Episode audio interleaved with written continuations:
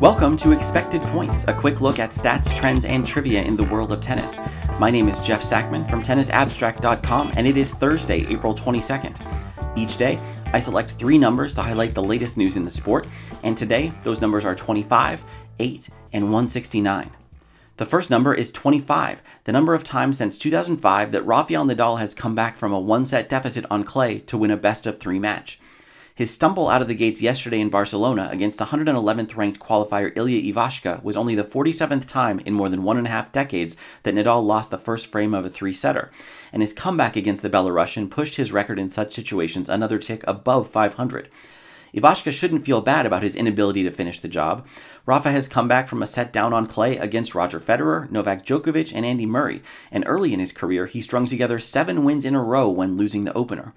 Like virtually all of Nadal's numbers on clay, these are impressive feats, though they are hardly the stats a player wants to pad.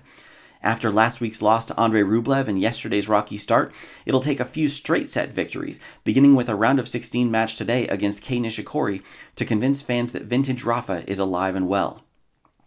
Our second number is 8, Ashleigh Barty's current winning streak on European clay. The Australian world number one returned to the continental dirt this week for the first time since her 2019 French Open title, and she began her Stuttgart campaign yesterday against a tricky opening opponent, overcoming 2017 champion Laura Siegemund. Barty is known for her aggressive play and low bouncing slice, adding up to a game that isn't ideal on a slow surface. While her success at Roland Garros hints that she is capable of much more, with only 40 tour level matches on the surface, she has barely been tested. She's 0 3 on clay against top 10 opponents, and remarkably, if we exclude Americans, her highest ranked victim has been Marketa Vondrousova, number 38 at the time of the 2019 French Open final. If this is the week for Barty to prove she can hang with the best, it'll have to wait for the Final Four. Her quarterfinal opponent will be either the erratic Jelena Ostapenko or the woefully out of form Karolina Pliskova, who needed three sets to escape lucky loser Tamara Korpatsch yesterday. The next quarter of the draw features Elina Svitolina, Angelique Kerber, and Petra Kvitova, any of whom would be a respectable scalp for the Australian to add to her limited clay court CV.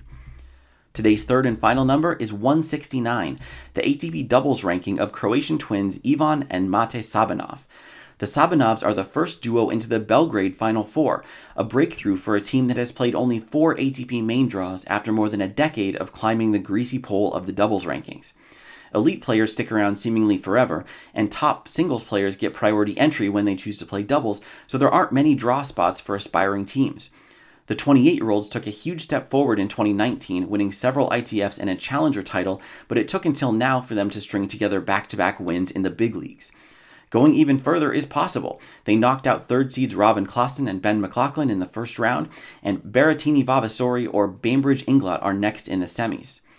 The Twins have already secured a likely career high ranking of 148 next week and could go as high as the 120s with a title. That wouldn't be a complete escape from Challenger doubles purgatory, but it would go a long way towards getting the Sabanovs into a few more ATP 250s like Belgrade. That's it for today's episode of Expected Points. If you're a baseball fan, check out my other daily show, The Opener, at openerpodcast.com. Please let me know what you think about the show on Twitter at Tennis Abstract and help others find the show by leaving a review on iTunes. You can subscribe in your favorite podcast player, and every episode, as well as full transcripts, can be found at tennisabstract.com. Thanks for listening.